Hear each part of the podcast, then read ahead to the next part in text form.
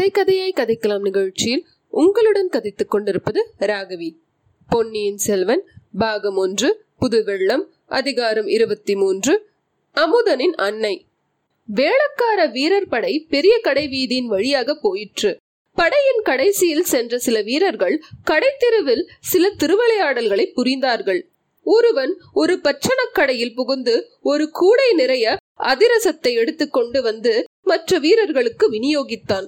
பிறகு வெறும் கூடையை கடைக்காரனுடைய தலையில் கவிழ்த்த போது வீரர்களும் வீதியில் சென்றவர்களும் என்று இறைத்து சிரித்தார்கள். இன்னொரு வீரன் வழியில் எதிர்பட்ட ஒரு மூதாட்டியின் கையிலிருந்து பூக்கூடையை பிடுங்கினான். பூவை எல்லாம் வாரி இறைத்து கொண்டே பூமாரி பொழிகிறதடா என்றான். அவன் வாரி வீசிய பூக்களை பிடிக்க முயன்ற வீரர்கள் குதித்தும் சிரித்தும் கொம்மாளம் அடித்தார்கள். எதிரில் வந்த ஒரு மாட்டு வண்டியை இன்னொரு வீரன் நிறுத்தி மாட்டை வண்டியிலிருந்து போட்டு அவிழ்த்து விரட்டி அடித்தான். மாடு மிரண்டு மக்கள் கூட்டத்திடையே புகுந்து சிலரை தள்ளிக்கொண்டு ஓடியது. மீண்டும் ஒரே கோலாகல சிரிப்புத்தான். இதையெல்லாம் பார்த்து கொண்டிருந்த வந்தியத்தேவன் ஆஹா பழுவேட்டரையரின் வீரர்களைப் போல் இவர்களும் விளையாடுகிறார்கள். இவர்களுடைய விளையாட்டு மற்றவர்களுக்கு வினையாக இருக்கிறது. நல்ல வேளை இவர்களுடைய பார்வை நம் மீது விழாமல் ஒதுங்கி நின்றோம். இல்லாவிடில் ஒரு சண்டை ஏற்பட்டிருக்கும். வந்த காரியம் கெட்டு போயிருக்கும் என்று எண்ணிக்கொண்டான். ஆனால் ஒரே ஒரு வித்தியாசமும் அவனுக்கு புலனாயிற்று. வேளக்கார படை வீரர்களின் விளையாடல்களை இங்குள்ள ஜனங்கள் அவ்வளவாக வெறுக்கவில்லை. அவர்களுடைய கொம்மாளத்தில் ஜனங்களும் சேர்ந்து சிரித்து குதூகலித்தார்கள். இதை பற்றி கேட்கலாம் என்று வந்தியத்தேவன் திரும்பி பார்த்தபோது பூக்குடலைகளுடன் நின்ற சிறுவனை காணவில்லை. கூட்டத்திலும் கோலாகலத்திலும் அந்த வாலிபன் எங்கேயோ போய்விட்டான். ஒருவேளை அவனுடைய வேலையை பார்க்க போயிருக்க கூடும் வேளக்கார படை மாலையில் கோட்டையிலிருந்து வெளியேறிய பிறகு மற்ற யாரையும் உள்ளே விடுவதில்லை என்று வந்தியத்தேவன் அறிந்து கொண்டான். இரவு பகல் எந்த நேரத்திலும் கோட்டைக்குள் பிரவேசிக்கும் உரிமை பெற்றவர்கள் அரச குடும்பத்தைச் சேர்ந்தவர்களும் அமைச்சர்களும் தண்டநாயக்கர்களும் தான் பழுவேட்டரையர்களின் குடும்பத்தாருக்கும் அவ்வுரிமை உண்டு என்று வந்தியத்தேவன் தெரிந்து கொண்டான். எனவே ராத்திரியே கோட்டைக்குள் போக வேண்டும் என்ற உத்தேசம் அவனுக்கு மாறிவிட்டது. தன்னிடம் இருந்த லட்சணை மோதிரத்தை காட்டி சோதனை செய்ய வந்தியத்தேவன் விரும்பவில்லை. அதைவிட இரவு கோட்டைக்கு வெளியிலேயே தங்கி நகரை சுற்றி பார்த்துவிட்டு நாளை உதயத்துக்கு பிறகு கோட்டைக்குள் செல்வதே நல்லது. ராத்திரியில் அப்படியே கோட்டைக்குள் பிரவேசித்தாலும் அரசரை தரிசித்து ஓலை கொடுப்பது இயலாத காரியமே அல்லவா? கோட்டை மதிலை சுற்றிலும் இருந்த வீதிகளின் வழியாக வந்தியத்தேவன் வேடிக்கை பார்த்து கொண்டே மெதுவாக சென்றான். அன்று பலக்காத தூரம் பிரயாணம் செய்திருந்த அவனுடைய குதிரை மிக களைத்திருந்தது. சீக்கிரத்தில் அதற்கு ஓய்வு கொடுக்க வேண்டியதுதான். இல்லாவிடில் நாளைக்கு அவசியம் ஏற்படும் போது இக்குதிரையினால் பயனில்லாமல் போய்விடும். வசதியாக தங்குவதற்கு ஓரிடம் விரைவில் கண்டுபிடித்தாக வேண்டும். தஞ்சைபுரி அப்போது புதிதாக பல்கி பெருகி பறந்து வளர்ந்து கொண்டிருந்த நகரம். அதிலும் அப்போது மாலை நேரம் நூற்றுக்கணக்கான வீதி விளக்குகள் ஏற்பட்டு ஒளி வீசத் தொடங்கியிருந்தன. வீதிகள் எல்லாம் ஜே ஜே என்று ஒரே ஜனக்கூட்டம். வெளியூர்களில் இருந்து பல அலுவல்களின் நிமித்தமாக வந்தவர்கள் அங்கும் இங்கும் சென்று கொண்டிருந்தார்கள். அவர்களில் சோழ நாட்டு பட்டணங்களிலிருந்தும் கிராமங்களிலிருந்தும் வந்தவர்களும் இருந்தார்கள். புதிதாக சோழ சாம்ராஜ்யத்துக்கு உட்பட்டிருந்த நாடுகளிலிருந்து வந்தவர்களும் காணப்பட்டார்கள். பொருதை நதியிலிருந்து பாலாற்றங்கரை வரையிலும் கீழே கடற்கரையிலிருந்து மேற்கு கடற்கரை வரையிலும் பரந்திருந்த தேசங்களிலிருந்தும் தலைநகருக்கு பலர் வந்திருந்தார்கள். விந்திய மலைக்கு வடக்கே இருந்து வந்தவர்களும் கடல் கடந்த நாடுகளிலிருந்து வந்தவர்களும் கூட சிலர் அம்மாநகரின் வீதிகளில் ஆங்காங்கே தோன்றினார்கள். ஆப்பம் அதிரசம் முதலிய தின்பண்டங்கள் விற்ற கடைகளில் மக்கள் ஈ மொய்ப்பது போல் மொய்த்து அப்பண்டங்களை வாங்கிக் கொண்டிருந்தார்கள். வாழைப்பழங்களும் வேறு பலவித கனிகளும் மலைமலையாக குவிந்து கிடந்தன. பூக்கடைகளை பற்றியோ சொல்ல வேண்டியதில்லை. முல்லையும் மல்லியும் திரு ஆத்தியும் செண்பகமும் புஷ்ப குன்றுகளைப் போல் காட்சியளித்தன. அந்த மலர் குன்றுகளை சுற்றி பெண்மணிகள் வண்டுகளைப் போல் ரீங்காரம் செய்து கொண்டு மொய்த்தார்கள். புஷ்ப கடைகளின் அருகில் சென்றதும் வந்தியத்தேவன் அந்த பூக்கார வாலிபனை நினைத்துக் கொண்டான். அவனை மறுபடியும் பார்க்க கூடுமானால் எவ்வளவு சௌகரியமா இருக்கும் இந்த நகரில் வசதியாக தங்குவதற்கு ஓரிடம் அவனை கேட்டு தெரிந்து கொள்ளலாம் அல்லவா? இப்படி எண்ணிய போதே சற்று தூரத்தில் அந்த வாலிபன் வந்து கொண்டிருப்பதை வந்தியத்தேவன் கண்டான். குதிரையிலிருந்து இறங்கி அவனை அணுகினான். தம்பி பூக்குடலைகளில் ஒன்றையும் காணோம். பூவெல்லாம் எங்கே? விட்டதா என்றான். விற்பதற்காக நான் பூ கொண்டு வரவில்லை. கோயில் பூஜைக்காக பூ கொண்டு வந்தேன். பூவை கொடுத்தாகி விட்டது. வீட்டுக்கு திரும்பி போகிறேன். எந்த கோயிலுக்கு நீ இந்த புஷ்ப கைங்கரியம் செய்கிறாய்? தளிக்குளத்தார் ஆலயம் என்று கேட்டதுண்டா? ஓஹோ தஞ்சை தளிக்குளத்தார் என்று கேள்விப்பட்டிருக்கிறேன். அந்த கோயில்தான் போலிருக்கிறது. பெரிய கோயிலா அது? இல்லை சிறிய கோயில்தான். கொஞ்ச காலமாக இத்தஞ்சையில் துர்க்கையம்மன் கோயிலுக்குத்தான் மகிமை அதிகம். அங்கேதான் பூஜை பொங்கல் பலி திருவிழா ஆர்ப்பாட்டங்கள் அதிகம். அரச குடும்பத்தாரும் பழுவேட்டரையர்களும் துர்க்கையம்மன் கோயிலுக்குத்தான் அதிகமாக போகிறார்கள். தளிக்குளத்தார் கோயிலுக்கு அவ்வளவு மகிமை இல்லை. தரிசனம் செய்ய ஜனங்கள் அவ்வளவாக வருவதில்லை. நீ இந்த புஷ்பக கைங்கரியம் செய்து வருகிறாயே இதற்காக ஏதேனும் சன்மானம் உண்டா? எங்கள் குடும்பத்துக்கு இதற்காக மானியம் இருக்கிறது. என் பாட்டனார் காலத்திலிருந்து கண்டராதித்த சக்கரவர்த்தி விட்ட நிபந்தம் இது. தற்சமயம் நானும் என் தாயாரும் இந்த கைங்கரியத்தை செய்து வருகிறோம். தளிக்குளத்தார் கோயில் செங்கல் திருப்பணியா அல்லது கருங்கல் பணி செய்திருக்கிறார்களா? என்று வல்லவரையன் கேட்டான். அவன் வருகின்ற வழியில் பல செங்கல் கோயில்களுக்கு கருங்கல் திருப்பணி நடந்து கொண்டிருப்பதை பார்த்திருந்தபடியால் இவ்விதம் கேட்டான். இப்போது செங்கல் கோயில்தான். கருங்கல் திருப்பணி விரைவில் தொடங்கும் என்று கேள்வி. இந்த திருப்பணியை உடனே நடத்த வேண்டும் என்று பழையாறை பெரிய பிராட்டியார் விரும்புகிறார். ஆனால் என்று அந்த வாலிபன் தயங்கி நின்றான். ஆனால் என்ன? பராபரியாக கேள்விப்பட்டதையெல்லாம் சொல்வதில் என்ன பயன்? பகலில் பக்கம் பார்த்து பேசு இரவில் அதுவும் பேசாதே என்று சொல்ல கேட்டிருக்கிறேன். இதுவோ நாற்சந்தியும் கூடும் இடம். நம்மை சுற்றிலும் ஜனங்கள். இந்த மாதிரி இடத்திலே நின்றுதான் தைரியமாக எந்த ரகசியமும் பேசலாம். இந்த பெருங்கூட்டத்திலும் இறைச்சலிலும் நம்முடைய பேச்சு யார் காதிலும் விழாது. பேசுவதற்கு ரகசியம் என்ன இருக்கிறது? என்றான் அந்த வாலிபன். வந்தியத்தேவனை கொஞ்சம் சந்தேகத்துடன் பார்த்து. ஆஹா இந்த பிள்ளை நல்ல புத்திசாலி. இவனுடன் சிநேகம் செய்து கொள்வதில் லாபம் உண்டு. பல விஷயங்களை அறியலாம். ஆனால் இவன் மனத்தில் வீண் சந்தேகத்தை உண்டாக்கக்கூடாது இவ்விதம் வந்தியத்தேவன் எண்ணி ஆமாம் ரகசியம் என்ன இருக்கிறது? ஒன்றுமில்லைதான் போனால் போகட்டும். தம்பி இரவு எங்கேயாவது நான் நிம்மதியாக தூங்க வேண்டும். வெகு தூரம் பிரயாணம் செய்து மிகவும் களைப்படைந்திருக்கிறேன். எங்கே தங்கலாம்? ஒரு நல்ல விடுதிக்கு வழிகாட்டி எனக்கு உதவி செய்ய முடியுமா? என்று கேட்டான். இந்த நகரில் தங்குவதற்கு இடங்களுக்கு என்ன குறைவு? சத்திரங்கள் எத்தனையோ இருக்கின்றன. அயல் நாடுகளிலிருந்து வருகிறவர்களுக்கென்று ஏற்பட்ட ராஜாங்க விடுதிகளும் இருக்கின்றன. ஆனால் உங்களுக்கு இஷ்டமிருந்தால் தம்பி உன் பெயர் என்ன? என்று வந்தியத்தேவன் கேட்டான்.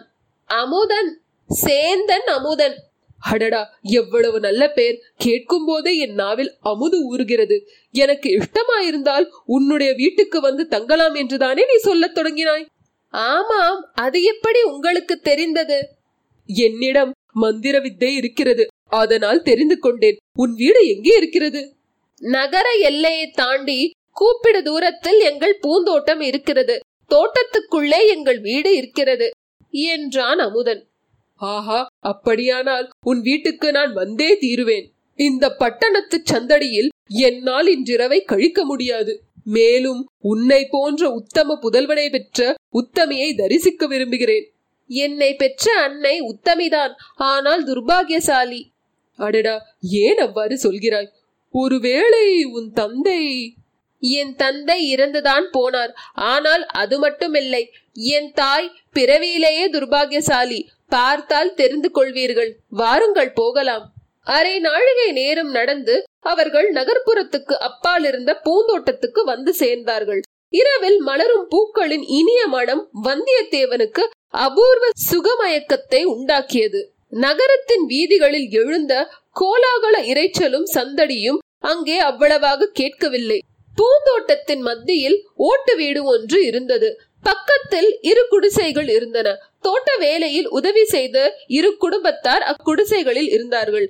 அவர்களில் ஒருவனை அமுதன் அழைத்து வந்தியத்தேவனுடைய குதிரைக்கு தீனி வைத்து மரத்தில் கட்டி வைக்கும்படி கூறினான். பிறகு வீட்டுக்குள் அழைத்துச் சென்றான். அமுதனுடைய தாயாரை பார்த்ததும் வந்தியத்தேவனுக்கு அவளுடைய துர்பாக்கியம் எத்தகையது என்று தெரிந்துவிட்டது. அந்த மூதாட்டி பேசும் சக்தியற்ற ஊமை காதும் கேளாது என்று தெரிந்தது. ஆனால் அந்த மாதரசியின் முகத்தில் கருணையும் அன்பும் நிறைந்து ததும்பியதை வந்தியத்தேவன் கண்டான். கூறிய அறிவின் ஒளியும் அம்முகத்தில் இருந்து வீசியது. பொதுவாக ஏதாவது ஒரு அங்கத்தில் ஊனமுள்ளவர்கள் மற்றபடி சிறந்த அறிவு கூர்மையுள்ளவர்களாக விளங்குவது சிருஷ்டி விசித்திரங்களில் ஒன்று அல்லவா?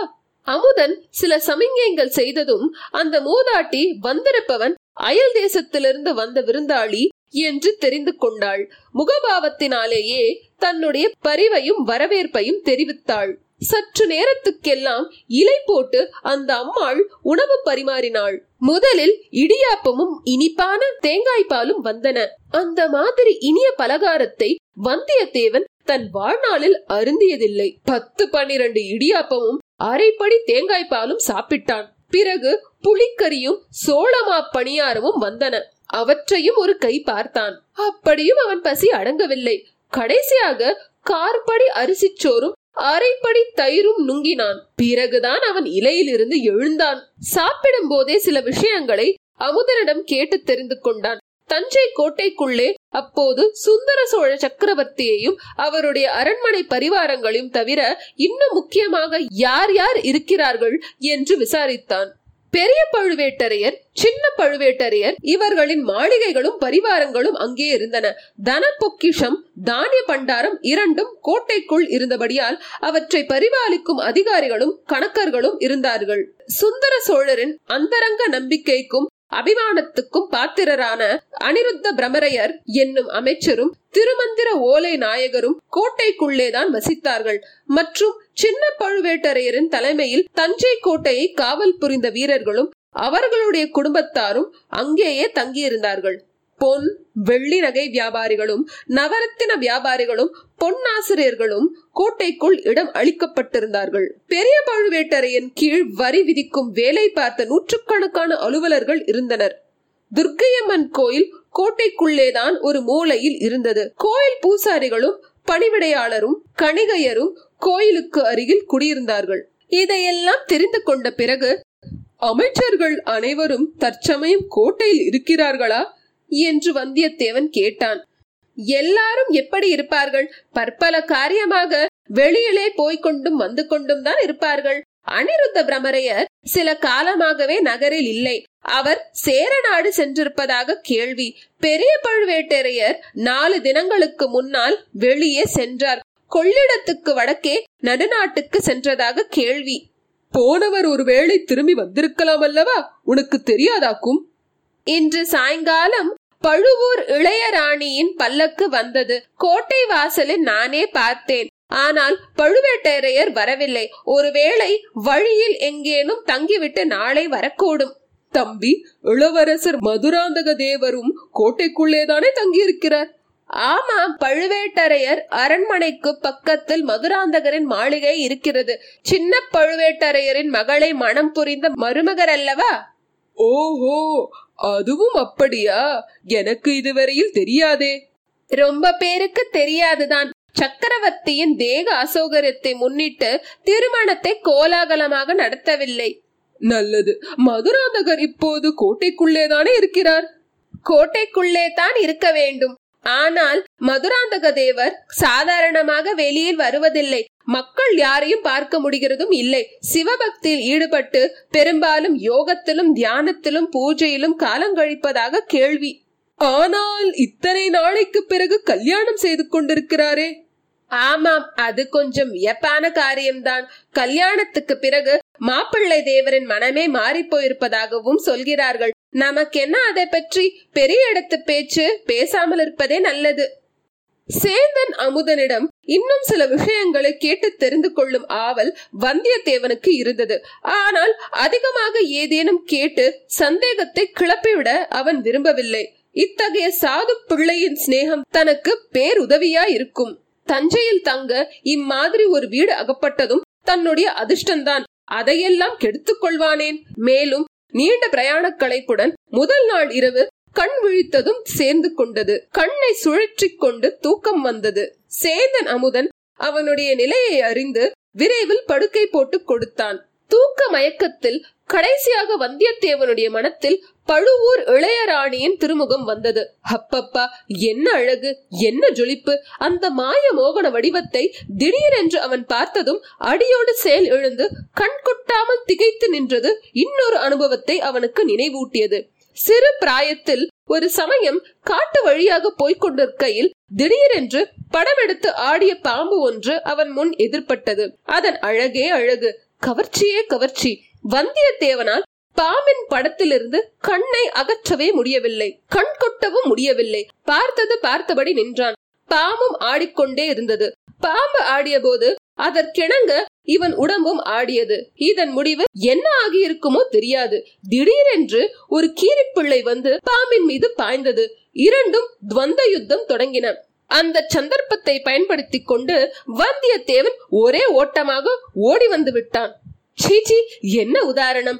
இந்த போனமோகனியான சுந்தராங்கியை படமெடுத்த பாம்புக்கா ஒப்பிடுவது? இவளுடைய பால்வடிய முகத்தை ஒரு தடவை பார்த்தாலும் பசி தீர்ந்து விடுமே. நாளைக்கு அவளை மறுபடி காணப்போகிறோம் அல்லவா அவளுடைய குரலிலேதான் என்ன மதுரம்? இவள் ஒரு அபூர்வமான அழகிதான்.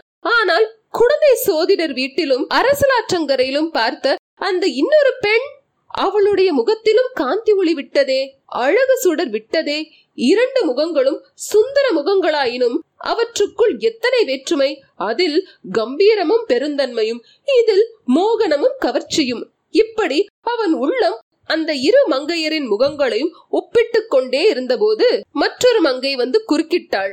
சர்வாதிகார கொடுங்கோல் அரசியான நித்ராதேவி வந்தியத்தேவனை பரிபூர்ணமாக ஆட்கொண்டாள். இத்துடன் அதிகாரம் இருபத்தி மூன்று முற்றிற்று. இந்த நிகழ்ச்சியை நீங்கள் ஆப்பிள் ஐடியூன் ஸ்டோரில் கேட்பதாக இருந்தால் ரிவ்யூ செய்து ரேட்டிங் தரவும். அதேபோல் ஸ்பாட்டிஃபை மூலம் கேட்பதாக இருந்தால் ஃபாலோ செய்து லைக் செய்வோம் கூகுள் பாட்காஸ்ட் மூலம் கேட்பதாக இருந்தால் தயவு செய்து சப்ஸ்கிரைப் செய்யவும்.